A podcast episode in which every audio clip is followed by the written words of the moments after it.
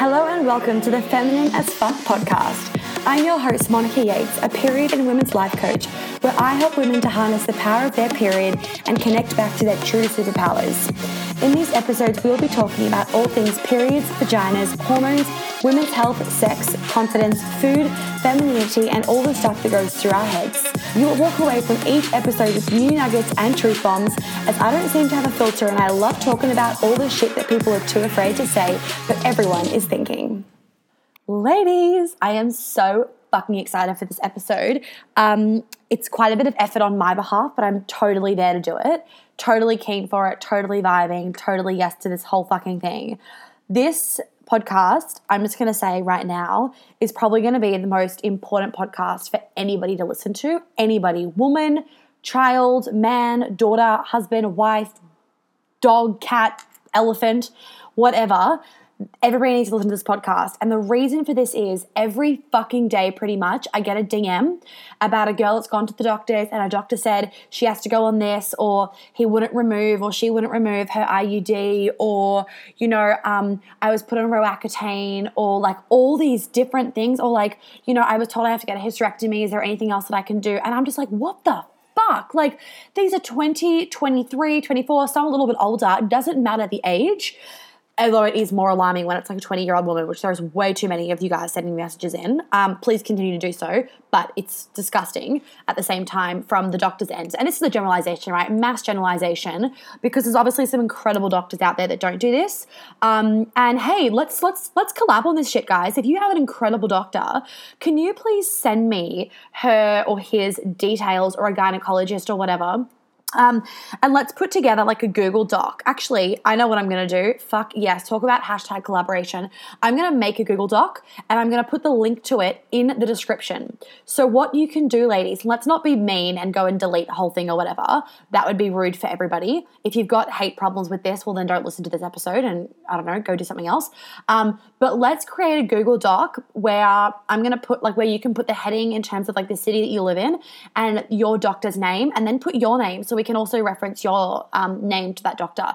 And then other women can go and find a really good doctor in that area. I think that would be absolutely incredible. Um, so, what I want to do is wait, what am I trying to say? I just got like totally inspired by that idea. So, this podcast episode basically is a mass generalization because obviously not all doctors are like this, but there is too many doctors out there that are giving false information the wrong information, scary information, or whatever else to young women when they go and try and talk about their period.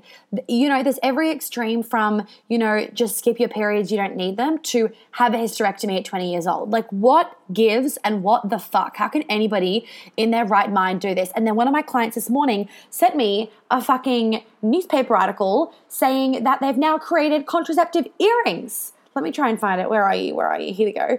Um, yeah, earrings as birth control. And it says, forget about popping a daily pill. Scientists have developed a new form of birth control, contraceptive earrings. The clip on jewelry is infused with synthetic hormones which pass through, pass through the skin of the wearer's ear globe, ear, ear lobe, ear globe, that's interesting, um, earlobe and into her bloodstream, thus preventing pregnancy. The earrings eliminate the need to remember to take the pill, which can have a failure rate of as low as 0.3% if taken correctly. In real world, condi- real world conditions, which I've talked about on my other episodes, um, the failure rate is as high as 9% for the birth control pill. So these are saying that the earrings are better. Um, what the effing F? We've now gone to earrings. Like, how about we go to like women understanding their bodies and knowing that they can't get pregnant at any time of your cycle? Cue episode whatever that is. Um, let me actually go back and do that right now and find it while I talk because that'd be good to be able to tell you what episode that is. Um, I, when I'm talking about the episode is called like you can't get pregnant at any time. Anyway, what about we teach women an empowered option where they understand their body and they can trust themselves and they put the power back in themselves as opposed to putting the power in the drug in a drug. Because the bottom line is whether you put a, the power in your Mirena your IUD your um, Depo-Provera shot whatever you put the power into you are giving you are putting the power into something something else's hands. Instead of being like nope I trust my body, I trust myself, and you know what you're doing. It's really fucking empowering when you know where your cycle is. Um, so, the episode that you can go back to listen to about you can't get pregnant at any time is episode number eight. So, listen to that one, and also make sure you listen to the one of um, number 10 The Pill F's You Up. Um, actually, correct terms is fucks you up because it really does fuck you up. Um, and anyway, I'm not going to get too into like the, you know, oh, but this, but that. Just go listen to the podcast. We all know that I'm a bit cutthroat with these sort of things. I'm not going to beat around the bush. The pill doesn't do anything good for anybody. I understand that it can get that it can make your period pain disappear for a while, but it's still a band-aid effect. And we really want to get to that root cause. Oh, cue that I'm doing an online workshop called The Art of Getting Off Hormonal Birth Control on the 13th of April, I think it is. When did my when did Haley book it in? I think it's 13th of April. Um, and that's, yeah, 13th of April. And that's going to be at 11 a.m. Sydney time. And it's going to be fucking incredible. And also come to that if you have heavy periods, painful periods, because all the protocols are kind of similar. Um, Okay, so what we're going to be doing in this podcast basically is I want to jump into how to speak to doctors, but also I don't even know whether I'm going to have time for that. That might need to be a part two because I think it's going to be a part two actually because this one you are going to be hearing different stories from different women, and they're volunteered to come on, which is really nice of them. I'm just bringing them on 15 minutes, and I'm going to pop their chunks in from our Zoom call, their our conversations in, and they're going to tell us their story. And now this is not, I am not going to be giving them advice or anything like that. Um, this is purely as an as an um, as an awareness episode. So I am bringing awareness to the fact that it is common that you will go to the doctors and be told these these different things. And I want you ladies to understand that it's not just you. So a lot of the time women think that it's only them that this is happening to and therefore it must be the right option. Like the doctor's not saying this to every woman, so therefore because he's only saying it to me, I obviously have to have the hysterectomy. No, it's happening too much where women are being turned away and this is not you know, oh, if it was a man, I mean, if it was a man, it would be a little bit different. But I'm not, this is not a hate man feminist thing. We all know that I'm, you know, I'm not exactly all for the whole feminist movement. And if you haven't listened to that episode, I can't remember where I talk about that, but oh, I talk about it in Asti's um, podcast. Um, uh, which I can link actually in the description. But I'm not all about the feminist movement because it really has fucked the polarity of sort of things. And I should do a little podcast episode on that actually. Please send me a DM if you want that. Um, so I'm loving all the DMs that you guys are sending me with podcast ideas because it really gets my juices flowing. So thanks for that. Um, anyway, so this is episode is literally for you ladies to understand that it's not happening to you and shit needs to change. So also like can we create like a little bit of a movement here? Like please share this episode, share it on your social media. It's not to scare women. It's literally so women can understand that this is not their only option. Of course it's an option, but it is a seriously extreme option and they are not being given the lowest hanging fruit from the tree. The lowest hanging fruit from the tree is like generally speaking flushing out estrogen, getting off the pill and getting your body in a state of homeostasis where your hormones are balanced. That's generally speaking the lowest hanging fruit from the tree and a drug ain't gonna fucking do that. So um obviously you can tell I'm getting a little bit passionate about this and I'm probably going to be throwing some serious F bombs when I get these girls on. But um, yeah, this this chunk of the episode is literally bringing awareness um, to these women's stories, also acknowledging that this is happening and that it's an issue. Um, and hopefully, this will also, um, you know, invite more doctors to take a look at the way they're doing things and to invite more doctors to actually get some more education about this because um, I do know that doctors don't go don't get taught in depth about the re- um, female reproductive system when they're going through uni, and all they are taught is what um, hormonal birth control is the best one to be pres- um, prescribed. Prescribed, that's the word, for that woman's woman's problem. So they aren't given the option of fertility awareness method or turmeric or flushing estrogen out. They are cho- they are told what's the best option. When I say best option, it literally means most effective and not getting pregnant option um, to give a woman, and that's why generally speaking it's the Mirena. But FYI, if you haven't had pre- um, kids yet, you should not be on the Mirena because it can get lodged in your uterus and it can really affect your um, fertility. So just a side note with that. Okay, let's, so I don't make this podcast episode too crazy long, let's jump in. Please, please, please, lady, I beg from the bottom of my heart and for all the women that are sharing these stories and for your friends and for your future daughters and blah, blah, blah, and for the women in the world, please post this episode on your Instagram story and tag me so I can share it. Let's get this shit going. Let's really um, create something where doctors are encouraged to have another look at this, but not even like we're not pushing this on doctors. We're not saying it's doctors' faults.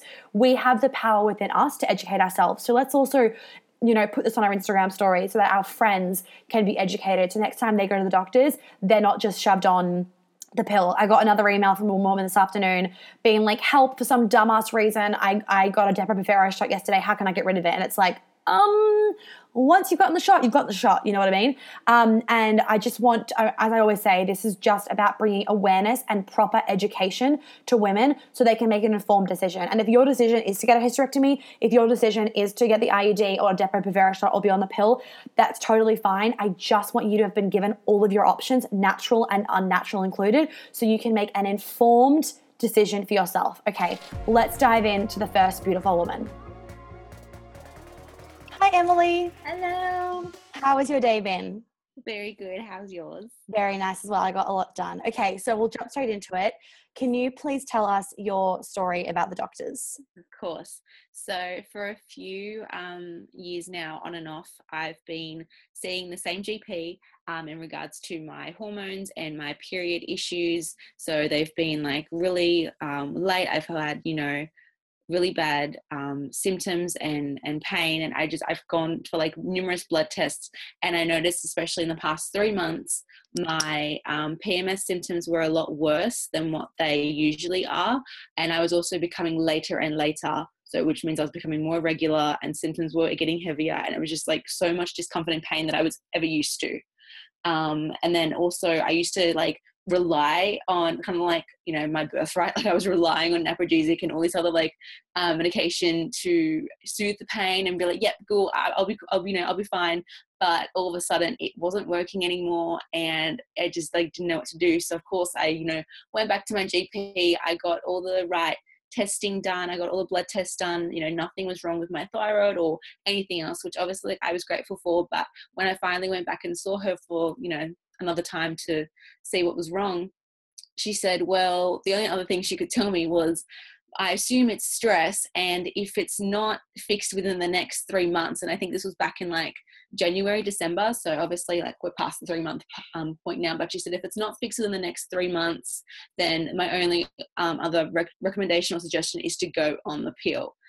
And I walked out of that doctor's office feeling so disheartened because that's the very last freaking thing I want to do to my body. I already know, and obviously I don't just I don't um, disrespect or disregard anyone who um, does decide to do that. But I know for my body, I definitely don't want to. I know all of the research, and I just didn't want to feel that disconnected from my body. I, I know that's definitely not the solution or option I wanted to be you know giving like it's just like it's just like pretty much saying here's a band-aid just you know you'll be fine. Like it's not the same freaking thing. To suck it up here's a drug. Yeah and the thing is for a lot of women they'll go on the pill and actually won't do anything. Yeah. or it'll make it worse. I knew that as well. I was like well i'm just actually creating more problems for myself later on. I literally have no other reason to go on this pill and you know i just yeah, it just gave me so much anxiety, just like big red flag straight away. So I haven't actually gone back to see her. I'm still having um, some of the same issues with my period. So I haven't, I'm yet to find an actual fix of it. So I'm hoping with your That's in the mastermind, we'll yeah, talk about it. Yeah, exactly. yeah, yeah, yeah, exactly. But, um, but yeah, so when I just heard that from, and I think as well because I trusted her as well, like being my GP that I, have seen for a while now, I trusted her opinion and, and I trusted, you know, like I go to her, I don't just see any doctor. So I'm really careful with that because it is in regards to my, my health. And the fact that she just turned around and said that, it just really um, surprised me, I guess. Yeah. Yeah. So, a quick question, Emily. Were yeah. you educated about the pill before you went in there? So, you already knew it wasn't a good thing to be taking? Yeah. yeah okay, I've, cool. I've done, yeah, a lot of um, it's come up for me a lot lately as well um, in regards to like health and well-being um, and also just yeah females health as well like i've been doing a lot more research around it and i just mm. know come out a lot even just on my social media like the people i'm following so yeah definitely Awesome. And, you know, that's a real benefit in your situation that you were able to go, fuck no. Um, and for a lot of girls, they don't, and this was me when I went on the pill, they didn't know that it's a bad thing. And that's sort of why I want to bring awareness to it of like, the pill is, isn't, I've said this a million and one times, like I sound like a broken down record. Um, but it, the, it's not a solution. It's literally a band aid. I don't care what your problem is. Yeah. Maybe the pain will go away for a little bit, but it's going to come back and most likely worse when you and come off it. Because I do know all this stuff, I'm learning about it now. I'm trying to educate my girlfriends who are on the pill. Like I have this one girlfriend, and she literally is so scared of coming off the pill, but she make sure she comes to my workshop. Yeah, I know. Okay. The first person I thought of. But I was Okay, good. so scared. She doesn't even, but she also doesn't remember what her body was like before she went on it. So she can't even be like, this is a before and after. I know, and that's the problem. Or the biggest one is um is libido because your Mm. libido isn't developed when you're like 16 when you go on the pill. So you think that when you come off the pill, when you're on the pill, oh, I'm just meant to not want to have sex with my boyfriend. I'm like, no, you're meant to want to have lots of sex with your boyfriend. But they don't have any, like like you said, they don't have anything to compare it to. Yeah, and even a few years ago, like I was when I didn't know as much information, but I, I've still always been just kind of like anti-pill. Mm. But um, I, I was around um, my circle of friends, and I had two friends in that in that group who would take the pill, obviously for their own reasons, like that's fine. But they would take it, and they would choose when they, because, oh, I don't want to get my period, I'm just gonna take it. Oh, I don't want this. Oh, I oh, I skipped, it. I skipped it. You know, I forgot to take it, and I was just like, oh no, like you don't know what you're doing to yourself. You know what I mean? and it's almost like to me it's almost like a form of self-love you know what i mean like Oh, a hundred percent. I was saying- say to, to a five-year-old little girl oh okay that's right just take this oh but 10 years later it's okay to take it it's not you know Yeah, no, and I was saying before, um, in your the first interview. So I was saying in the intro, like this isn't saying like you know, um, you know, you're a terrible person if you're taking the pill. Yeah. I've taken the pill, you know, like so many of us take. I've taken, I've taken the pill, you know.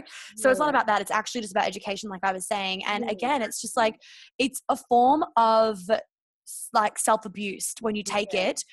be- And to, to, to shut down your cycle a lot like when we don't when we don't know it's obviously not self-abuse because we don't know what we don't know but the problem is that it's literally disconnecting us from our cycle Mm, which is such a problem because then we know nothing about it we feel so disconnected and that's why a lot of women have struggles you know to connect to the feminine because we shut down that whole area Yeah, and I think also because I think if it was a male doctor telling me this, I would have been like, okay, that's fine, fair enough. Because it was a female doctor, like I said, I trusted. I was definitely a lot more surprised.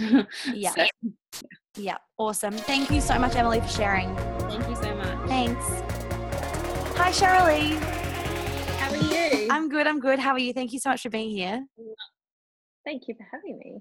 Um, okay, so we'll jump straight in. Can you please tell us your story and your experience with doctors and your period and cycle and all that jazz? Okay, so mine sort of started when I was probably about 19. I had suffered with acne for so many years, and I went to my GP, and he had just said to me that he would put me on the pill, and he'd put me on Diane 35, which I found out later was a very high dose pill. Um, my skin slowly cleared, but not to the point that I was even happy with it. Like it was still quite bad. Um, then what happened is probably fast forward a few years, and I was having I was having to have a Pap smear done yearly. So what happened was after a few years, he had said to me that look, something's come back abnormal. There's something on your cervix that will look further into it. So anyway, he goes, I'll refer you to a specialist. Went along to my specialist appointment, and I questioned her as to why has this happened. Like on at this point, I was 23. So I got cyst on my cervix. Yeah. So she did a colposcopy, colposcopy and a biopsy. Then um, I said, like, why's it happened? She goes, well, what pill are you on? And I told her, and she goes, well, it is a very high dose pill, and that has probably caused this. So um, she'd recommended that maybe I speak to my GP about going on one that's a lower dose. So I went back to my GP, and he he said to me he was rude about it. Like I'd said to him that I'd like to go on a lower dose pill because I want to sort out my cervix issues. And he was like, "Well, your skin's to go back worse." And I said, "Well, that's just that's just not the problem right now. Like I just want to sort the cervix issues out, and then I'll work on my skin down the track." So he he did like eye roll, gave me a prescription for another pill. Anyway, um, kept going for my yearly pap smears because of having an abnormality. And then probably three years down the track happened again. Had had abnormal pap smear, went back to the specialist again. This went on until I was 36. So it went on roughly every three years. I was having to go back to the specialist. Yeah. Because I'd, my cervix would flare up. And um, I said to her when I went for my appointment, when I was this was probably this was nearly three years ago, that um, we're looking at starting a family, my partner and I, and that like what are we going to do? And she said, all right. So anyway, I had had my colposcopy and biopsy done again, and at this point, I probably had I reckon ten of them done over a period of like 14 years, I would say. And she, the day I rang for my results, she can't, it was, it was weird. Like I knew something was wrong because she just like would divert me to reception and divert me back to the nurse and then back, like something was, and I just felt something was wrong. Mm. So anyway, she come on the phone and she just said, look, your results haven't come back how we'd hoped. And that I booked you in for the 13th of September and we're going to do a LLETZ procedure where we remove the thumbnail size piece of your cervix. Um, it's all very straightforward. You'll be fine. I'm like, oh, okay. And then that was it. Mm. That was the end of the conversation. Um, I showed up. I get the paperwork to go to the hospital. That honestly makes my heart hurt. Like this is not me, and my heart is like aching Mm. right now for you. it's yeah it was just all just fobbed off and rushed you know what i mean like it was all just it all just happened so fast Mm. then i turn up at the hospital the day to have the LLETZ done and i didn't even know that i would be given a full general anesthetic i thought i would be awake. So i was given a full general. I signed i signed my consent form as i was about to jump on the table to have the procedure done Fuck. so it was all just it was all just so rushed and yeah anyway so that And when you think about the energetic side of things, there's none of that factored in in terms of like the sacred space of our yoni. And when someone just goes down there and like attacks it, whether it's for a medical emergency or not, when there's no, you know, um, respect really towards it, and you're afraid, it it can cause energetic Mm. blocks later on, which women don't realize. Anyway, keep going. So yeah, I had the procedure done. The next month, my obviously my cycle went back to normal. I um we started trying to get pregnant that next cycle. I feel pregnant straight away, which was amazing. So at that point I was 36 and you know, you get told all these things that it won't Yeah. happen straight away. Got pregnant straight away. We everything was going fine, but I had this feeling at probably about eight or nine weeks, something wasn't right. And I thought, like, I'm not, I'm not somebody that like over worries about things and over analyzes things. I just felt like something wasn't right. We went for our 10 week appointment with our obstetrician, and he had said that unfortunately the pregnancy had ended at eight weeks. And that he was surprised that I hadn't, my body hadn't actually, you know, miscarried, and that I ended up having to have a D&C done. So I had that done. Then he said, if you can't, when you resume trying to get pregnant again, if you don't get pregnant straight away, then come back in six months. So anyway, at this point, we I wasn't open to IVF. Yeah. I just wasn't open to that because I, you know, I just wasn't open to it. And we'd hit the 12 month mark from when we first fell pregnant to when we were still kept trying. So we've been trying for at this point 10 months and nothing had happened. And so we decided that I was also due to go back to my 12 month follow up LLETZ follow up appointment um, for my colposcopy and my biopsy. And I just said to her, because my gyno is also a fertility specialist as well. So I said to her that, look, this is what's happening. We aren't getting pregnant, blah, blah, blah. So she said, look, maybe um, look into having some further testing done. And she gave me a heap of things that I needed to go and have done. So I had all the testing done, had bloods done, had everything done. And she we went back for our appointment which was probably two months down the track by the time i'd had everything done and she had said that my egg reserve was quite low and that my fertility age was 47 and at that point i was 37 Wow. so um and she said and she said um basically your next plan of attack is just to start ivf immediately I love it how they're Um, immediate. we're gonna It's to put you like on- don't try like X, Y, and Z. It's like more No. more procedures, more medicals, more money, more money yeah for them, as opposed to like here are some natural solutions you can do at home. Yeah, but it, it yeah, it just it blew my mind, and at that Yeah. point, I was like, oh, okay, well, this is maybe this is they're a doctor that I trust. yeah, well, that, exactly. That's right. We trust them.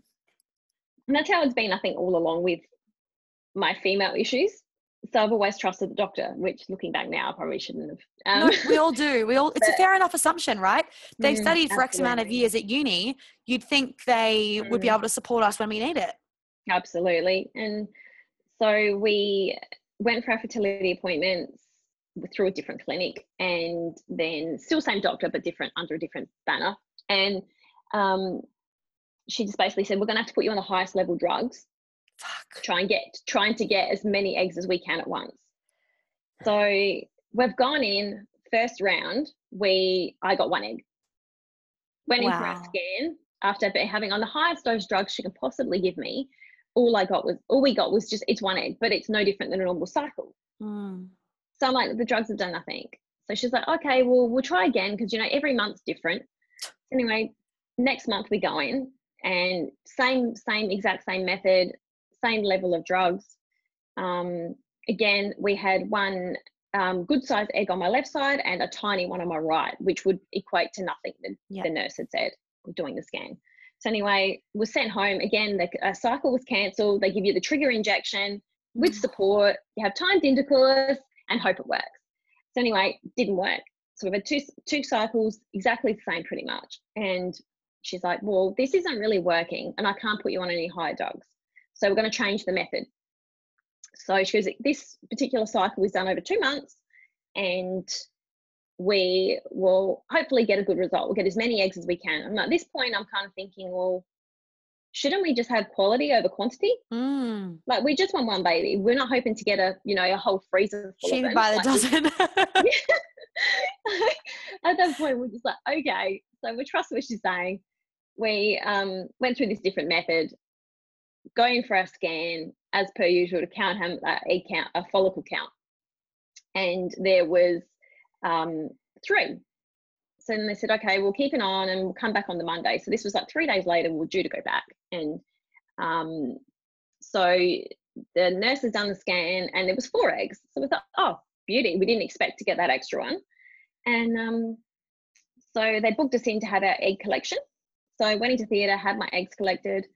Then um, obviously they were trying to, they put the egg and the sperm together. Hopefully the next day we would have a, an answer with how many fertilized.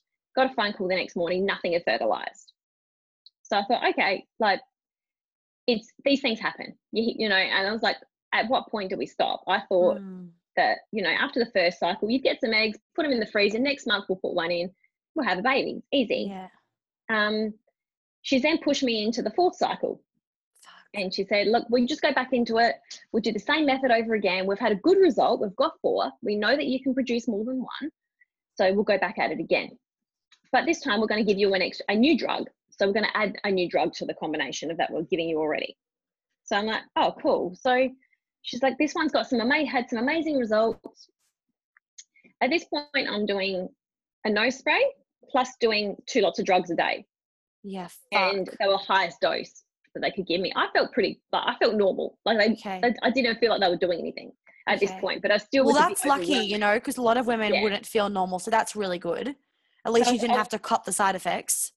So that was, I think that's probably what made us keep going back. Yeah, of felt- course. felt terrible and was psycho, then I would never have gone through it that far. So fourth cycle had extra drugs. Um, we only ended up with one egg. So that cycle didn't do anything either. Anyway, at this point, um, they were still pushing to keep trying. Again, I've done like you know five four cycles back to back, and um, I thought, oh well, you know, at this point I was done. So I and they kept pushing for me to come back for appointments. And I just said to my partner, this doesn't doesn't feel right. And they're like, you know, just come back. Well, she's gone on leave. The doctor we were saying had gone on leave. There's a new one that's come in, and she's got, you know, she's a new, she's been overseas studying, and I'm mean, okay, like she'll have some extra skills maybe that the other one didn't. So anyway, going to see her, and I just something didn't sit right. My partner said, "Oh, you know, she seems all right. She seems a bit more knowledgeable than the other one." And I just said, "I don't know." They're trying to push me, push me to book a follow up appointment to go back Mm. and start my cycle, and I just didn't feel right about it. But anyway, I ended up booking.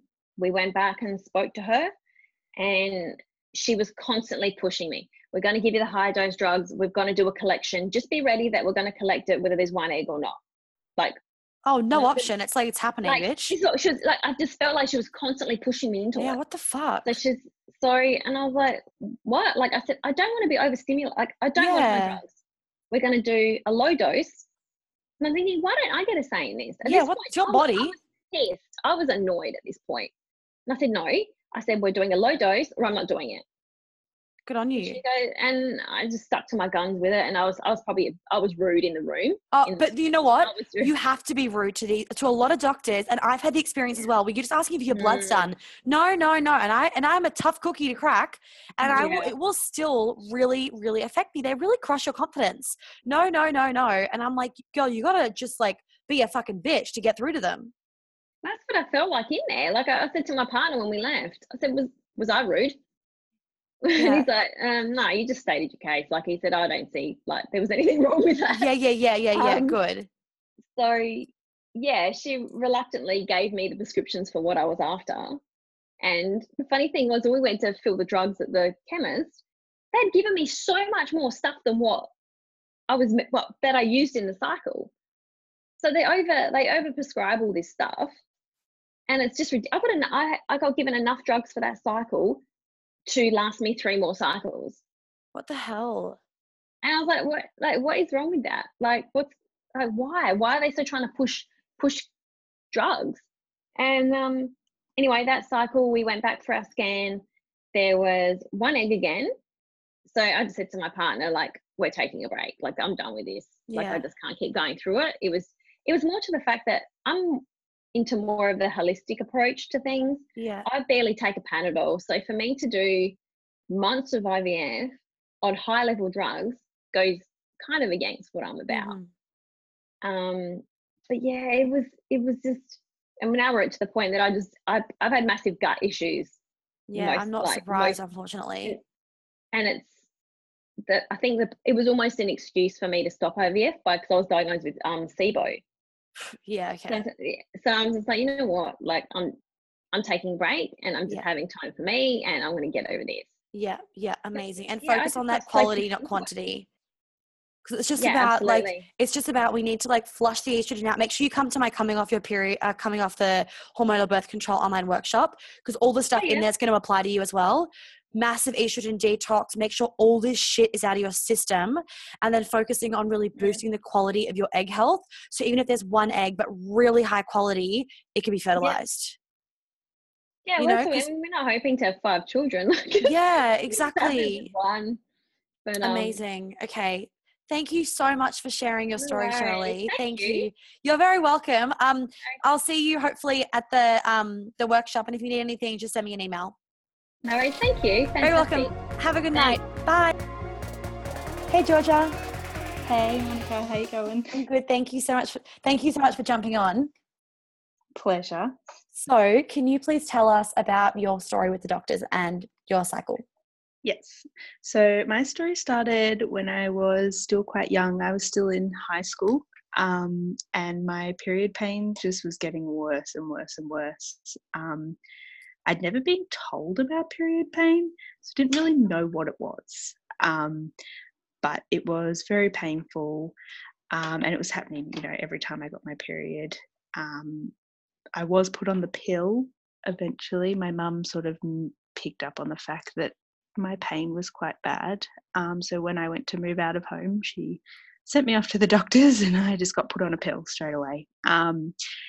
And that lasted for a little while. I was terrible at taking it, so I had my period a lot. Um, and from there, it just got worse. So I have endo. Um, I had extreme pain Mhm. um, to the point where I couldn't go to work. Um, I was just curled up in a ball on the bed, crying. I was sick sometimes because of the pain. Yeah. Um, it was horrible. Yeah. It sounds horrible. Yeah, it also came with like extreme bloating, um, really low moods, um, like water retention, Yeah. just so many other. Um, I got acne and stuff as well. It just came with so many other symptoms that were making me really uncomfortable. Um, I could hardly move sometimes. So that went on for a while. I saw a few doctors in between. Um, and every time I just felt like they didn't believe how bad it was. For So, me. would you go in there and uh, and tell them how bad the pain was, and what would and what would they say? Um, so yeah, I'd tell them how bad the pain was, and they'd just tell me that it was um, it was just period pain. Um, nothing you can do about it. Typical. Yeah. yeah. Um, it, and I tell them that I didn't like the pill. The pill gave me quite side effects that I didn't like. Um, So I didn't like the pill. So they just tell me, and I was terrible at remembering it. Um, so they just tell me, you know, set an alarm on your phone and try this pill. It'll be different. And then the mini pill, and then just all these different brands of pills. Um, and it never lasted because I didn't like taking them, and I didn't. Did like they try and put you on a Mirena? They didn't. Um, I actually pushed to get myself on a Mirena Mm-hmm. so I have one now. Yeah. Um, it's still in. I am contemplating getting it out because I Yep. don't like it. Yeah. Um, so I did a lot of my nature is I will research everything. Yep. So I did a lot of research into all of this. Yep. Um, I eventually found a doctor that would listen to me. Um, Beautiful. And he, he was a male of all people. Yeah. Um, and he, you know, got me in for this was years, like seven, eight years after I started getting Yeah, wow. and was putting up with the pain, and it was because Not I was acceptable. missing work and no. Um, so he finally listened to me. I went and got, um, you know, all my internal ultrasounds and all that Mm-hmm. fun stuff, um, and sent me to a gynecologist.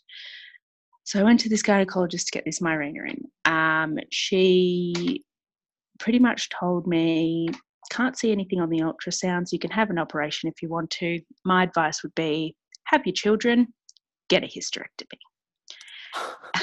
that was literally how she told me. Said with so much um, love. Yeah. So I get that they can't perform miracles on things like this, but Yeah. never once was it suggested to me to go see a nutritionist Mm. um, or anything like that. It was surgery, contraception, um, stop your periods, get a Yeah. hysterectomy. yeah, beautiful. Being a 24 year old um, who hadn't decided yet whether she wanted to have children or not. Um, oh, what a thought I- time pressure thing. yeah, Like popping Yeah. out this year or you're fucked. yeah, exactly. Like I've got things to do. Yeah. um, I've got things to work out. So that was like I just called my mum afterwards and I was just so overwhelmed. I was like, Mum, she's just told me to have babies and get a hysterectomy like I'm Mm. 24 years old. Were you in a What- serious relationship? Yeah, yeah. Okay, so okay. um we've been together for a really long time. It's been Yeah. seven years. Okay. Um that but Doesn't you know, change we- anything. You're 24. You don't want to have kids. look 24. it didn't and for us for us we're still not ready and that was Yeah. two years ago Yeah. um and i still don't know uh, you know i'm, I'm still undecided about it all because i thought i had time um Yeah. and yeah it was just and you know i got my Mirena in and it's been two years in now i i do hardly get a period um Mm-hmm. But I get side effects. Like I have put on a lot of weight. Mhm. Um, I still get symptoms around the time of my period. Yeah. Um, so I'll still get bloating and things like that. But um, I just feel it doesn't feel right in my body. Um, and I really do want to work at like you know getting nutrition correct and and Mm. things like that to get it back on track and, and help this um Make yeah, sure you mention this in our one-on-one, won't you, for the mastermind, and we can talk about it as well. yes yes Cool. it's on the top of my list Great. Good. Good. Good. I'm hoping, yeah, I'm hoping that in the mastermind, definitely you can help me out with Yeah. know Yeah. Don't worry. I will. with Yeah. Yeah. Um, yeah, so I want to be able to do that, but doc, you know, doctors are meant to be the people that we can go to. I know. It help. actually breaks my heart. Like my heart has been hurting listening to all these Yeah. stories because it honestly does break my heart because we really trust them. And this is majority. Yeah. I said in the beginning of the podcast, this is generalization, but Yeah. generally speaking, doctors aren't so great in this area. No, and I, um, I do actually have a friend that's a doctor, and I told her about my experience at the gynecologist, and she was just like, "Yeah, they tell you that because people expect miracles all the time." And I was Okay. like, "Okay, there's a nicer way to go about it than telling me to get a hysterectomy," you know.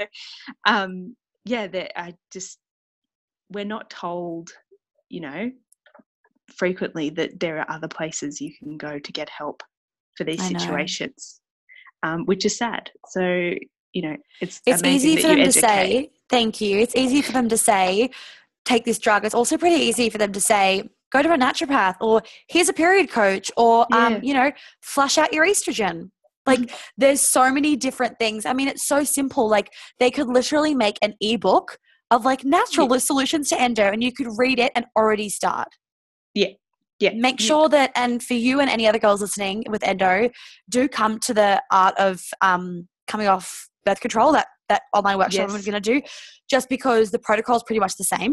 Yes. Um, so it's going to relate to whether you have endo, heavy periods, painful periods, or coming off the pill. It's all pretty much the same. So make sure you come as well, Georgia. Yeah. yes. Perfect. I have been I've been looking at it. It does sound amazing.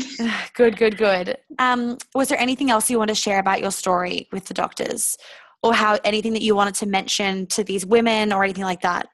Yeah, just um ladies don't leave it so long. You don't have to suffer with it. Um I surprise myself every time I think about how much I suffered with it and just kind of accepted it. Um and Because it's just period pain, right? It's just period pain, Georgia. Suck it up. It's, it's just fine. period pain. I mean, you're vomiting, but don't worry Th- about it. That's Um, totally normal. It's totally normal. oh, you know. oh God. When I think back. Um yeah just like do your research. My research was how i how i you know got onto the Mirena which obviously is it's helped me because i'm not in pain anymore but it's not the best solution it's not a solution to this problem Yeah. um, but then research is how i found you and mastermind. So then we grow and we work on that um, it's just yeah if And say something push, yeah. Oh, yeah. You have to push. Even when I go and get my bloods done, and I'm Mm. the period coach, and I still am like on the verge of tears because they're being such a holes, and I'm like, Yeah. it's my fucking blood. If I want my thyroid tested, I can get it tested. Like, I will have my blood taken out if I want. you know what to. I mean? Exactly, exactly, exactly. Oh, thank you so much for sharing your story, Georgia. There's going to be so many women that relate. So I really appreciate you taking the time to come on and everything. Thank you so much. Hey, Talana. Hi, Monica. How are you? I'm good, thank you. How are you? Good, thanks. Thank thanks you so me. much for jumping on and so last minute as well. Okay, so can you just tell us about your story with doctors? Sure. Um, well, to sum it up, I basically was struggling with what I initially thought was recurrent UTIs, um, which is definitely a big problem for a lot of females. I'm actually about to have somebody on the podcast for that. I've got a friend from New York. Oh, she has an and- incredible brand. And we're going to do a whole thing on UTIs because she's like UTI queen. Oh, amazing, amazing. yeah, so um, like I went through Western medicine. That's all I really knew at the time. And I was given crapload of antibiotics. I was put on like eight rounds within eight months, basically, around every month. Awesome. Um, Gotta love that. yeah, and it got to the point where um, my data was really inconclusive. So they weren't actually finding any bacteria, but they'd give me the antibiotics anyway. hmm Um, so I was sent off to a specialist. I was sent off to a gyno, and they basically said that um, they needed to check for endometriosis around the bladder. Um, and to do that, they need to do surgery. And I was like, Yeah. well, I don't have endometriosis. Like, Yeah. my periods are great, they're fine. I don't have any endo symptoms at all. And she basically said, well, unless we rule this out, then I can't work with you any further. And I was like, okay, fine, because I don't really want to go through surgery when I Yeah. endo. Um, yeah, so I mean, through my own research, I kind of looked into interstitial cystitis, and um, I'm pretty sure that that's what I was kind of dealing with. And then I went through Chinese medicine, an amazing Chinese med prac, and Yeah. she healed me up through like balancing my like liver, my body systems, Yep. and my kidneys especially, and yeah, fixing my diet because I had no idea about natural medicine before any of this. So Go Chinese medicine doctors. yeah, so now I'm actually studying naturopathy and I'm um, doing health coaching as well. Love it. All happens for a reason. Yeah, exactly. And I'm so glad that you did not listen to that that gyno. Yeah, my gut was just like, nope, like you are not having surgery just to rule something out. So, So when you obviously sound like quite a strong woman, which is awesome. When she said that to you, were you disheartened or you were like, all right, bye? Like you didn't care. um, look, it was a really tough time. I've kind of repressed a lot of that, to be honest, as well. Um, yeah, so yeah, like I was definitely disheartened. Like straight away, I was just like, nope, like I don't want to have surgery or anything like that. I just knew that it was not the right path to go down. Um, but yeah, like I was struggling with this issue every month and it was really difficult. It was extremely painful. And the only thing that was kind of working was antibiotics, which was also destroying my body even more. And Mm. Yeah, my data was inconclusive. So I just, it was definitely a difficult place to be in. I felt like quite hopeless. Yeah, well, I'm so glad that you found that Chinese medicine doctor and you listened to your gut, and now you're studying naturopathy. Yeah, so and you'll definitely, I'll, I'll I'll put um a thing on my Instagram story for the um podcast episode where I bring Lindsay on to talk about UTIs. So make sure you throw all your questions in there, yeah, and then we're gonna do a fun giveaway with her products because she has incredible products. Awesome. Amazing. Thank you so much, Talana, for coming on. No problem. Thanks. Have a good night. Hey, Caitlin. Hi, Monica. Thank you so much for jumping on. So, can you please tell us all your experience with the doctors and your story? Okay, well, um, my story started um, last year when I found out that I had polycystic ovary syndrome. Um, and I went to the doctors after about two years of having no periods. So I kept continually going to the doctors, and I was very concerned, obviously. They didn't seem very concerned after about even a year of not having periods, and I was like, uh, it's not normal to not have your period for a year. Um, I'm not pregnant, we've done all the tests, um, and you know, I've gained a lot of weight. There was other symptoms that I was confused about. Um, and after a lot of persisting with them, um, they sent me off for an ultrasound. Um, they didn't give me any idea of, oh, it could be this, or, you know, there was no. So, you didn't know why you were getting an ultrasound? No, they didn't even say, oh, it could be this. It was just, all right, well, this isn't working, so we're going to try this. Um, Right. Okay. And I went to the ultrasound, obviously, like a bit scared and Yeah. nervous and very unsure. Um, and then went to the results by myself, thinking, oh, it won't be anything major or, you know. Mm. Um, and yeah, they said, oh, you've got polycystic ovary syndrome. Um, and there was not really any, oh, let's help you with that. It was kind of just like, you've got that, and um, this is going to mean that your chances of having children are a lot slimmer. Obviously, I've left that doctor's appointment feeling like upset, having like no idea, thinking, oh, I'm only like 24 and that's, you know, that's it for me. Like, I can't have children. I can't, you know. Um, I called my husband and he cried, and because he obviously had no idea. yeah, it's it's Um, scary. and he yeah we all had no idea so um, i actually spoke to my mom who only was a pharmacist assistant and she goes oh, i know so much on this subject already like let's start doing research let's you know let's have a look at what things we can do oh i know this person and that person in our family that you know have it and so i felt like i had more of a support network from Mm. like people I knew that weren't even medical professions than Yeah. like the people that you think you would get that information from. She didn't even like I think she handed me a piece of paper, the doctor, with polycystic ovaries, and it was very it was like a Wikipedia page Wow. printout. Oh, here you go. And I was kind of like, oh, I don't know if that's gonna help me. So yeah. Okay, and then what's happened since that? How soon after that happened, you came and saw me? You haven't had a period for how long? Two years. Okay. And then we got your cycle back on track. yeah so i was i then immediately pretty much after talking with you um like got rid of the pill the pill had Oh, left the building so when did they- one of the things When did they pop she- you on the pill? so i've been on the pill probably since i were well i've been on the pill and i've also had an implanon in my arm which Yep. which is i feel like it didn't bring it almost brought on the pcos because i never had any other symptoms before that. And obviously that maybe was a trigger for it or yeah 'cause i know you don't from that. Um but yeah so the pill the pill i been i was on for a long time i think And what was the reason for going on the pill? uh contraception. Okay, yeah, cool, so what cool. I thought And when you At went to the age. doctor, if you can remember that far back, when you went to the doctor, um, did he give you or she give you an option for, you know, you know, you only get pregnant this many days of your cycle. This is how to tell when you're ovulating.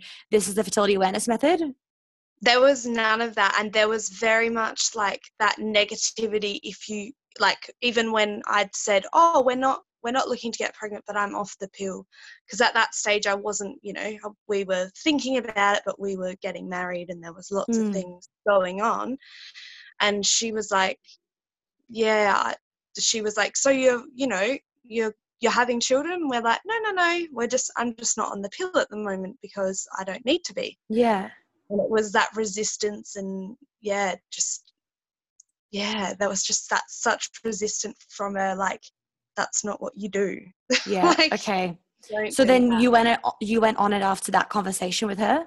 so no i i just decided from our conversations together that i was not going to and i was Cool. just going to stick with it and Oh, And oh, obviously- sorry, sorry. I see. You came off the pill. That's right. You came off the pill. Then you went to the doctor, and you were like, and she was like, "Why aren't you on the pill? Like, you're gonna fucking Yeah. fall pregnant." And you're like, "No, I'm not."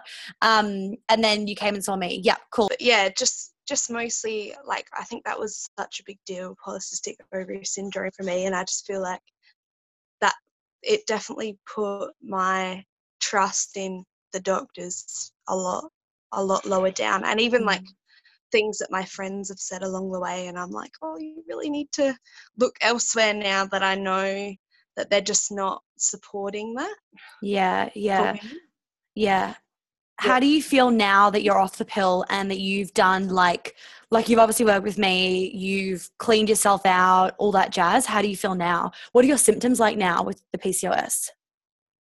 Uh, yeah, very like very well maintained when I stick to what I like, what is best for me, and I Mm. know when I go like off track, I'm like, oh, that, I don't very good. Like I shouldn't have ate that, or I shouldn't have had that sort of sushi that I didn't really need. But you know, and it's like, oh, you definitely know now that you've kind of cleaned out your lifestyle and then you go oh, you know i shouldn't you know you definitely know what's right and what's wrong for your body and i think that's why i knew straight away i was like i think i'm pregnant like because i know my body so well now Yeah, i'm so in tune with myself that i know the littlest things that i didn't know before like if i was like i think i'm getting a bit sick i wouldn't have thought that before but now i'm like mm, yeah like i know exactly what's happening with my body so I love that. Thank you so much for sharing, Caitlin. The power of tuning into your body. It gives you all the answers that you need.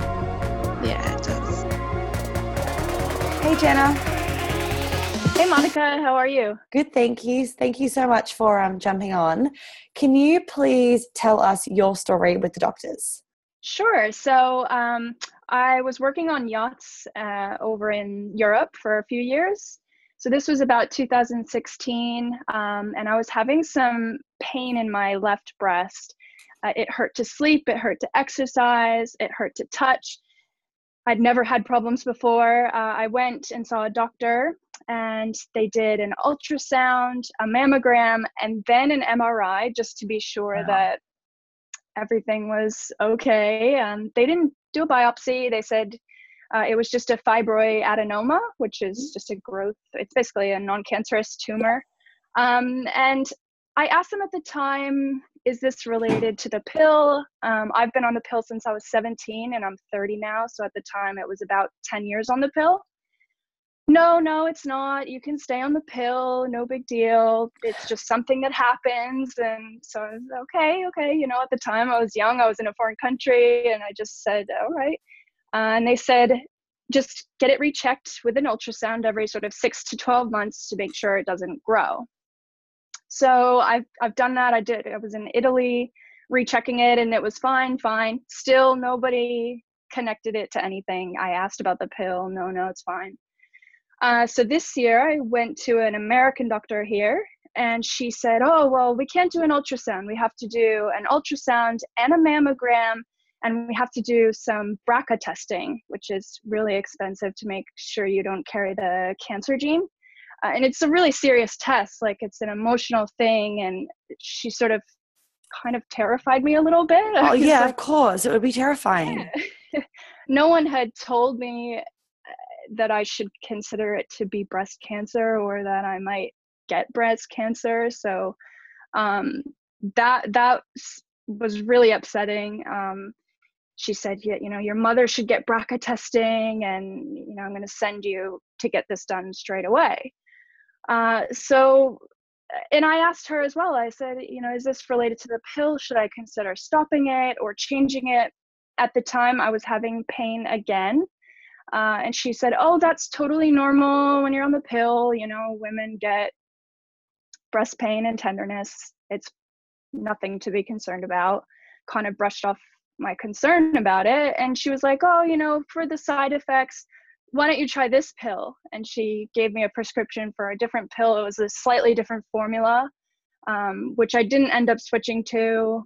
And I didn't want to follow up with her just because I felt so kind of shook up and really uncomfortable. Uh, she she scared me. She she did. Um, so I actually flew back to Italy to follow up with the doctor that I had there because I sort of had an established care plan and I knew that what was to expect there. So I flew back th- right after that. So this was in October of this year, uh, and they said it grew. The fibroadenoma had grown.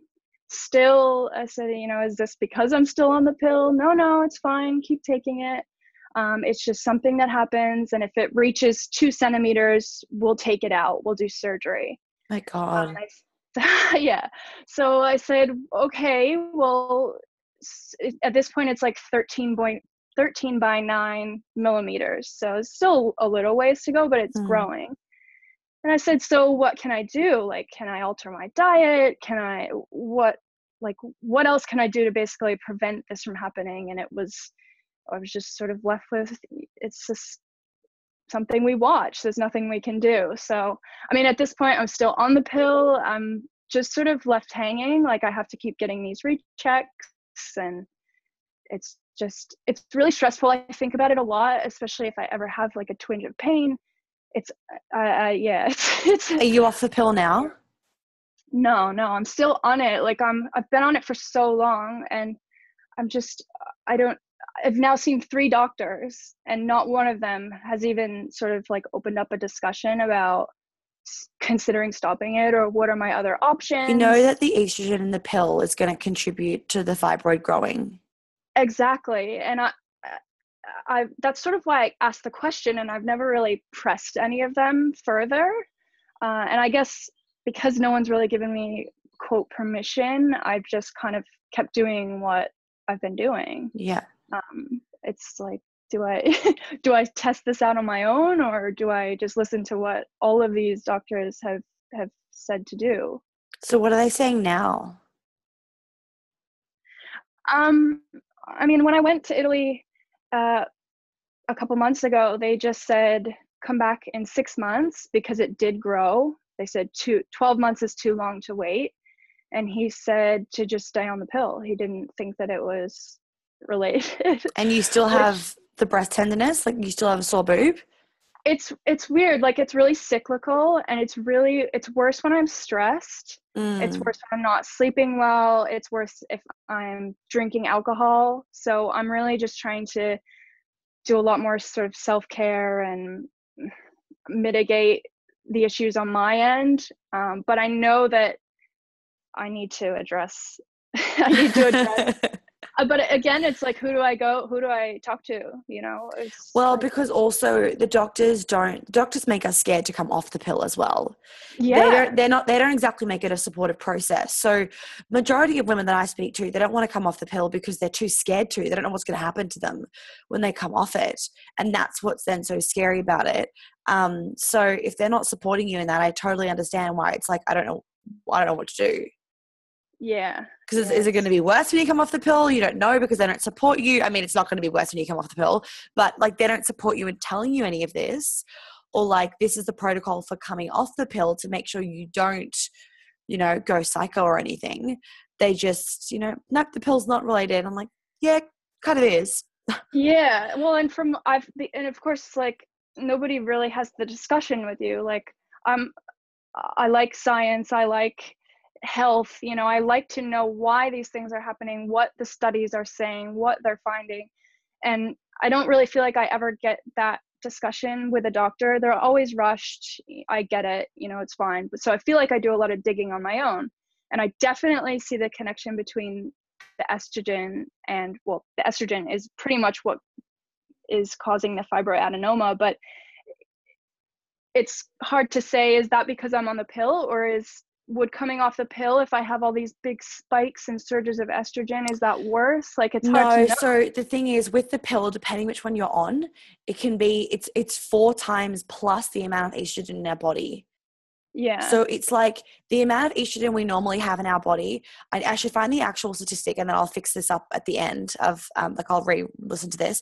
But it's something like and it's in the pill episode that I've done. It's like you need to have um, like a trillion women or a hundred thousand women all getting their estrogen together in their blood and putting that on a teaspoon. That would create one teaspoon of estrogen. Like it's something like the actual amount naturally produced in our body is so fucking tiny compared to the pill. I mean, you think about it, it's got to be enough to shut your system down. It's got to be enough to shut the connection between your brain and ovaries down. It's a lot of estrogen. I actually just wanted to quickly just clarify that statistic for you all it was 6 a.m. in the morning when you recorded this. That's why my voice is a little bit um, funnier. So, the pill delivers four times the amount of estrogen naturally occurring in our body, and our hormones are generally speaking measured in parts per trillion. So, in order for us to collect a teaspoon of naturally occurring estradiol found in a woman's body, we need to distill the blood of 250,000 women of childbearing age to get one teaspoon. So, a quarter of a million women we have to get the blood from a quarter of a million women to get one teaspoon of estradiol. Okay. And it just kind of shows um, how finely balanced our hormones are and how tiny the amount of estradiol in our body actually is. So when you are throwing four times the amount of this into our body, you can see how it's so easy, how it can so easily fuck our whole system up because it throws everything out of balance because it's so finely in tune naturally. And we just kind of throw this all out. Um, yep. Okay, let's continue with the interview. You know, like it stops you from ovulating and having a period, having a cycle, and affects every single organ in your body. So it's a lot of estrogen. So even um, I get where you're coming from, but when you come off the pill, you don't have as much, nearly as much estrogen, and your liver isn't your liver isn't being clogged by this artificial estrogen. You know, so if your liver's working properly, it's going to flush it out. Yeah, and I've been on it for so long since I was 17, and you know it's coming on 13 years now so i don't even know what a normal cycle would be like i i don't even know what to expect or sort of what my other options are like it doesn't feel like i have any other option from a doctor other than an iud yeah. um which i'm not interested in. Yeah. I don't feel like they'll talk to me. I'm sort of interested in the whole um like the fertility awareness and yeah. checking your your temperature and all of that I'm interested in that, but I know that a doctor is probably not going to recommend it or No, they they tend to blow it off because they think it's the rhythm method, but it's not exactly. you you don't want to use the rhythm method. That shit no, no. is not accurate. Don't fucking use no. that. No. Um, so like, make sure yeah, make sure you come to my um, online workshop if you can make it. Yeah, I saw that. That looks. I really need to. Yeah, come because at least you'll get the education aspect, so you can just start thinking about it, and then when you yeah. feel like comfortable enough, then you can come off it. But then at least yeah. you know how to come off it properly, so you don't get um, you know, like a slap in the face when you do come off it. And we'll talk about other options and stuff in there because I know the girls will ask about it, um, about your other options for contraception and and all that jazz. And you know, um, it's really important to be just having your hormones balanced because once they're balanced, then you're only worrying about contraception and you can only fall pregnant like six days out of your cycle. Yeah you know so it's like not even that long really. And when you can understand your body and trust your body then like the chance of you falling pregnant is actually slimmer using the fertility awareness method than the pill which is crazy. Oh but they've now found that you can get um, earrings that give you synthetic estrogen as birth control. How fucked is that? What? That is crazy. Anyway what is the world coming to? Anything else you want to share with us jenna or share with the ladies? Um no, I think that's it. I just um I know what it feels like to feel like you're kind of on your own and alone and uh, when you're going to doctors who should know how to help you and make you feel healthy and good and and you just feel stressed and alone and it's it's really difficult and i feel like it's time that we start to find answers and solutions that make it better Yeah, I agree. Thank you so much, Jenna. Hey, Haley. Hi, How are you? I'm good. I'm excited. Thanks for having me. Thank you for coming on. So, can you please tell us your story with the doctors? Yeah, so um, about four years ago, I was diagnosed with rheumatoid arthritis, and um, I've always kind of been a bit um, interested in natural health. And so when I first got my rheumatology appointment, one of the things that, that I asked them was about what I could do naturally. I didn't want to go on any medication. Um, but they pretty much said there's nothing I could do nutritional wise, there's nothing I could do herb or pretty much anything. They really dismissed it and said you've got your rheumatoid's quite aggressive and we need to sort it out now. If you don't go on medication, we're pretty much it's going to get worse and you'll get deformities and all sorts of things, which is obviously pretty scary. It was a really new concept for me. I was only 31. Like I'm not supposed to have rheumatoid arthritis. I'm still young. So yeah, I started taking some of the medication and initially I was going back to the doctors quite frequently every few months to monitor my blood levels and things. And then every time I went, I would ask them, you know, what can I do food wise? Is there anything that I could take, um, supplement wise? And I was seeing different rheumatologists each time because I was through the public system. And every single one of them said, There's nothing I could do food wise, there's nothing I could do naturally. It was a genetic blood condition, so I need to treat it with medication. There was one that suggested uh, fish oil supplements, but apart from that, I just got medication, medication, medication. Wow. Okay. And then what happened after you started going on the medication? So my symptoms really cleared up, which was great, um, but I still feel really uncomfortable taking so much medication. One of my drugs is a, a low dose chemotherapy drug, so I lost half of my hair. Um, a couple of the other drugs are really well, they're all really bad for my body, but one of them is really bad for my liver. And so I was like, this is not okay. I can't continue doing this for the rest of my life.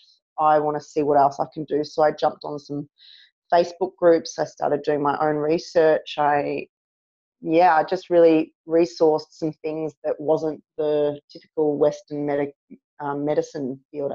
You know, our body is supposed to, it's designed to heal itself. And I'm just pumping my body full of all of this synthetic crap.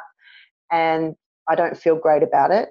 And so it's a temporary band aid, but I'm playing the long game. So yeah, I want to I want to sort myself out. Naturally. Love it. And you, I think you said on your Instagram message to me that you got cystic acne or something when you started taking this. Yeah. So the third um, the third medication that they gave me, I started to really break out, and I've never really had bad skin, but this wasn't just bad skin. This was like golf ball sized horrible, painful cysts on my face. And obviously, I felt really insecure, really uncomfortable.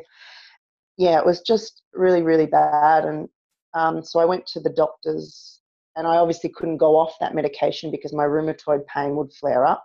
So I went to my GP, and they gave me this cream that was horrendous. It was just so bad. It was like burning my face off. So that stopped pretty quickly.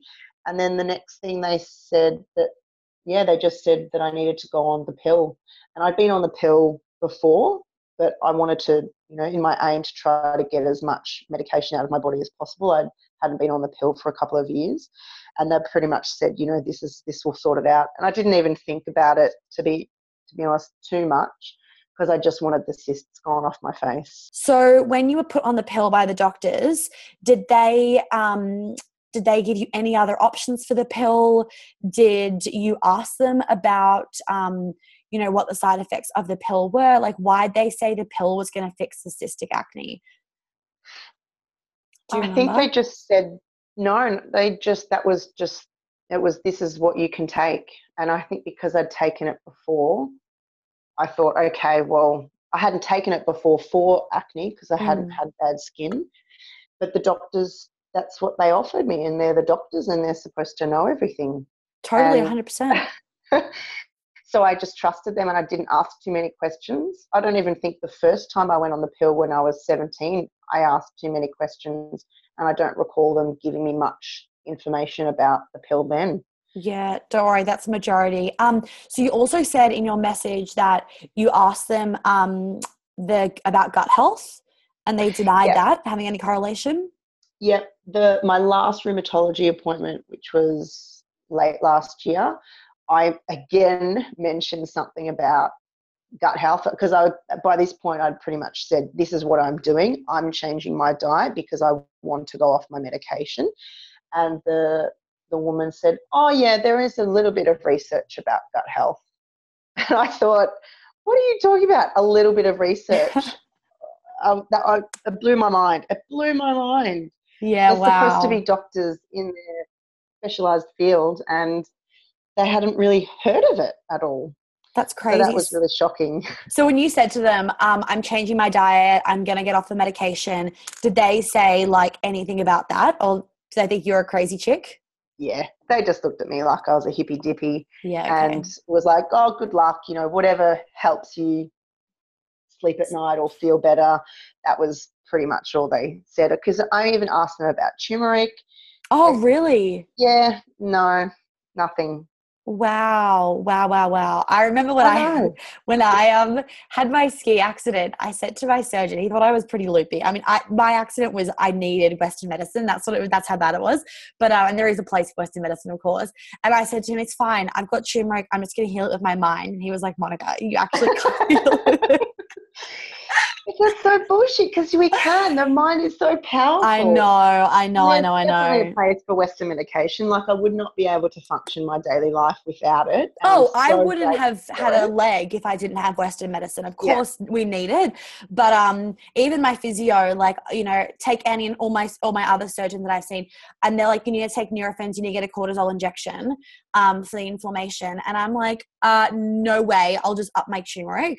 And Yeah. honestly, I had really bad ankle pain after my surgery because I had a third degree um, sprain that nobody picked up on, and they wanted to give me a cortisol injection because they found out after I pushed and pushed and pushed for an MRI, they found out that it was there because I was in so much pain all the time and complaining. And then they're like, we'll just give you a cortisone injection or a cortisol injection, um, and then it'll go away. And I was like, no, I'm actually just going to trick my mind into believing I've got no pain, and it's gone. Like I don't have it anymore. It's really occasional that I'll get pain if I've been walking a lot. But Mhm. honestly, as soon as I was just like, no, Monica doesn't even have the choice of pain in her ankle anymore. Uh, It's crazy. Like the mind is so fucking powerful, and it's rare to find a doctor. I had I've got one doctor on my team that is very into brain stuff, um, and it's but it's really rare to find a doctor that's like into the whole brain side of things. Um, Yeah. Really, I, I need to hunt these doctors out that I've come across actually again Yeah. and try and get them on the podcast. Actually, I'm so going to do that because that would be really good, really, would really, good. good. I know they can't be perfect, and I know they're so busy and they're overworked, Yeah. run down, and there's so much information. But I feel if you're passionate about, i.e., rheumatoid arthritis, wouldn't you look at the 360 spectrum of all of the possibilities, Hundred not just the, the shit that pays your wage? And yeah. I know, I know. I Yeah. totally agree with you. Thank you so much, Haley, for your time. Oh, you're welcome. Thank you so much. Hi, Yamor. How are you? I'm good. How are you? Good, thank you. Thanks for jumping on. So, can you please tell us your story with the doctors? Yes, of course. So, when I was about 15, 16, was having very irregular periods. They were really painful, really heavy. I thought it was okay, like a normal thing and a good thing to have my period like every three, six months. And all my friends are like, What's wrong with you? Like, you know, every month. I'm like, Yeah, I'm a lucky one. You know, I get them every three, six months. It, it's fine. So I thought that was a normal thing until it started to get really heavy and it was just so painful. So I went to the doctors. Of course, what they did was put me on the pill. And I just thought, just didn't feel right from such a young age, like taking a pill every single day. I was like, no, like this doesn't feel right. So I just decided to stop myself. I was like, you know, I'm not going to do this. Love And it. stop it. Couldn't be bothered. And then stop. It got really painful again, and you know my skin was breaking out. Everything was worse. So I went back to the doctors. They're like, "No, we'll put you on a different pill. It'll be better for you. It's going to fix everything." So I went on the pill again. Then I was like, you know what? Like I don't like this. So I got off it and then ended up going back to the doctors because it was just not getting better and they were telling me that it was you know puberty and i was growing and you know pains were normal and then they said oh it could be That's a good one. Puberty. I haven't heard that one before. yeah, that you're just a teenager you still you know your body's changing it's a normal thing it happens to everyone and then went to a doctor and they said it could be endometriosis. like oh okay like i don't know what that is Mm. and then end up having a laparoscopy Yep. which you know i really didn't want to So they did they make you get that, or what? They- what pushed you to getting it if you didn't want to get it? well there's they sent me to a gynecologist Mhm. because my gp couldn't help me and he said well the only thing i can do is do a keyhole surgery and look what's inside you and what's wrong I said, Mm. no, do I have to get a surgery? Like, yes, otherwise I can't see what's inside you. Right. Okay. But- Up getting it, it was, you know, a bit traumatizing. Mm, like, yeah, of course. Yeah. And at the time, like I was in college, so I yeah. didn't want to go through something like that. Yeah. And found nothing. So Wow. went through that for basically nothing. And obviously after all that, my body was just not good. I was Yeah. so bloated that I literally looked like I was pregnant. My stomach was so painful all the time. My skin was just horrible. Like I couldn't even explain. It was embarrassing to go outside, let alone go to school and work. That just went on for, you know, four or five years. And then I decided to um, go back and see someone. It was a lovely lady, and then um, she did a ultrasound on me. Mhm. She's like, "Has anyone done an ultrasound on your ovaries before?" I said, "No, but did a surgery." Yeah. What the fuck? So she she was literally like, "What the fuck?" So your guy straight up did a surgery on you without doing the ultrasound. I was like, "Yes," and she's like, "It's probably because he wanted the money." Mm, gosh. And at the t- same time, I didn't had any healthcare, medical, or insurance. Oh like wow. It was so expensive. Wow. But this whole time I was thinking, you know, I just had something wrong with me. And anyway, after the ultrasound, um, my GP found out that I had PCS, like the pelvic congested Yep. syndrome. Yep. But basically had like my veins on my right ovary wasn't, you know, functioning properly. It was really weak, so the blood was just pooling up there Yeah, yeah. Strong enough. So that was it. After all that many years, one GP was able to diagnose what it was. It was a PCS, and after that, with some treatments and stuff, it's been just so much better. Being off the pill and looking after myself. Yeah. So what have you done now that's helped besides obviously getting off the pill? Well, getting off the pill, I think you know changed my life. Yeah. I feel better. I'm not, you know, an angry bitch all the time.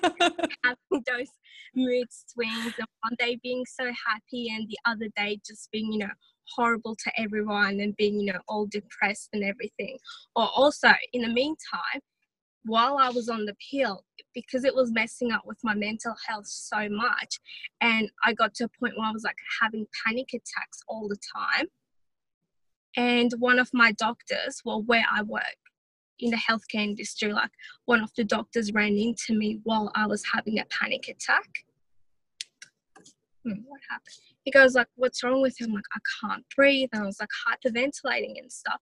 And then he gave me these drugs. I don't even know what it was. He's like, "Oh, just take these. You know, they're gonna make you feel better every time you have um a panic attack."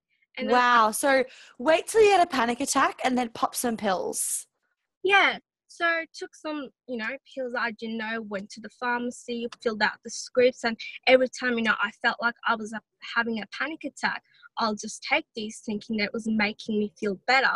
And I just found out that it was, you know, medication that people take when they have like asthma and lung problems and heart problems. It's that's ridiculous. Wow. this whole time I was getting treated for something that, you know, could have been just And that's the classic thing, right? It's like we pop you on the pill and then another problem comes up. So I'll put you on another drug and then another drug for that drug side effects and then another drugs for all the other drug side effects until you're just like basically your own fucking pharmacy. exactly i had all these pills i was taking like you know for panic attack you know pills to make me feel better and obviously the normal pill. And at the same time like all these painkillers and everything to help which was you know really bad. And then um i think about a year ago now i've been feeling so much better because i decided to stop taking all the medications that they're given me. And I cut down, you know, I came across you and listening to all your podcasts and everything. I was like, you know what? I'm just gonna see how everything's gonna go. So cut down on so much sugar, cut down on gluten and stopped eating dairy. And I don't think I have ever felt this good. Oh, that's so good to hear. Like my skin is so much better. I, I was gonna say when you were saying that you've got like that you had bad skin, it's like, well, you wouldn't know now because your skin looks like it's absolutely glowing. Yeah, like my skin is so good. I can't even believe it. I, I almost went to a dermatologist and got prescribed Roaccutane. Yeah, wow. And it's a shame that the doctors couldn't have said that in the beginning of try cutting out these three things from your diet and then come back to us. No, they just kept on putting me on pills and putting me on surgeries and all this stuff. And it could have been just simple as cut down on all these things and look after yourself. Yeah, I know. Thank you so much for sharing your story and coming on. That's, you know, pleasure. I, I hope everyone hears this. And, you know, if you do these things, it actually helps you. You don't need to keep taking pills. Oh, so good to hear. Anything else that you wanted to tell the women that are listening? Well, just don't take so many pills. Love it. Thank you.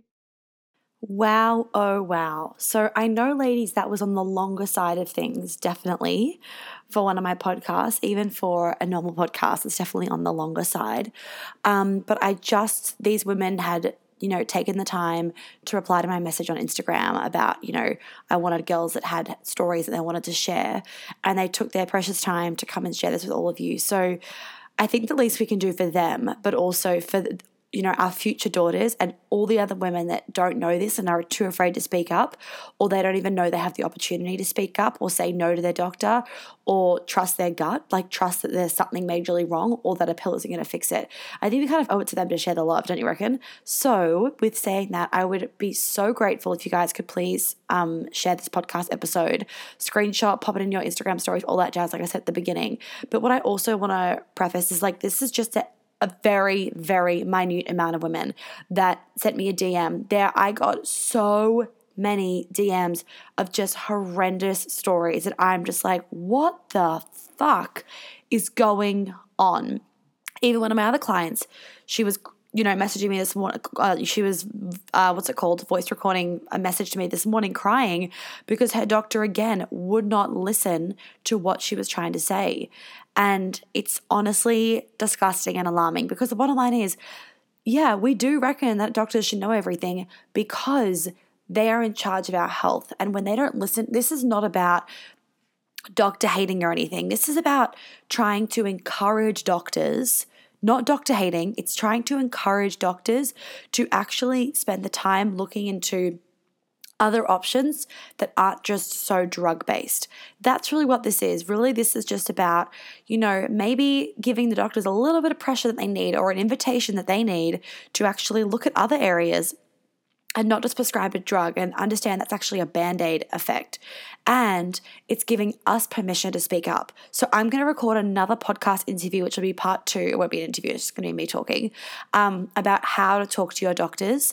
And so you can listen to that and then go make sure that you stand in your power when you are talking to your doctors. Um, really hope you guys all got something out of today's session. I guess it wasn't really like a learning thing, it was more just like an awareness thing. Um, but it's also a learning experience because you're understanding that these women have gone through this and they've discovered their own paths, own choices, done their own, you know, getting rid of, you know, changing their lifestyle and food, and the big impact that that has made. So please share the love with this podcast episode. I can't wait to do more of these again and talk more about them about this issue. Please don't forget to also sign up for the turning uh the what's it called? Um the art of hormonal the art of coming i'm doing a good job at selling my own things aren't i? The art of coming off hormonal birth control online free workshop. Make sure you sign up so that you are registered for that so you can join in the fun and you don't miss out. Um and i was going to say something else. Oh i just am so fucking moved that this is my job. Like honestly i am so fucking grateful that this is my calling and that I get to do this amazing, amazing work in the world. Like, honestly, from the bottom of my heart, it blows me away that I'm making an impact like this. Like, I just want you guys to understand that, like, I'm not being like, of course I'm making an impact. It's like I'm actually genuinely blown away that how much of an impact this podcast is having and my Instagram and stuff. And it honestly sets my fucking heart on fire. And I'm fiery, so it's more on fire than usual. okay, I'm going to go record another podcast. Um, thank you all so much for listening, and I will talk to you next week. Bye. Well, thank you again for tuning in and listening to my podcast. I hope that you got lots of nuggets out of today's show. Uh, please, please, please, I would be really grateful if you could leave me a review so that more women can find the podcast and therefore I can help more women understand their period and fix their period problems. Because after all, it's a much nicer life to live when we actually love our cycle because we do have to um, keep up with it every single month. Also, if you have any friends or loved ones that you think will enjoy my podcast, I'd be super grateful if you could send it to them as well, just to share the love. And that's it for now, so I will catch you on the flip side. Have an amazing day or night wherever you are.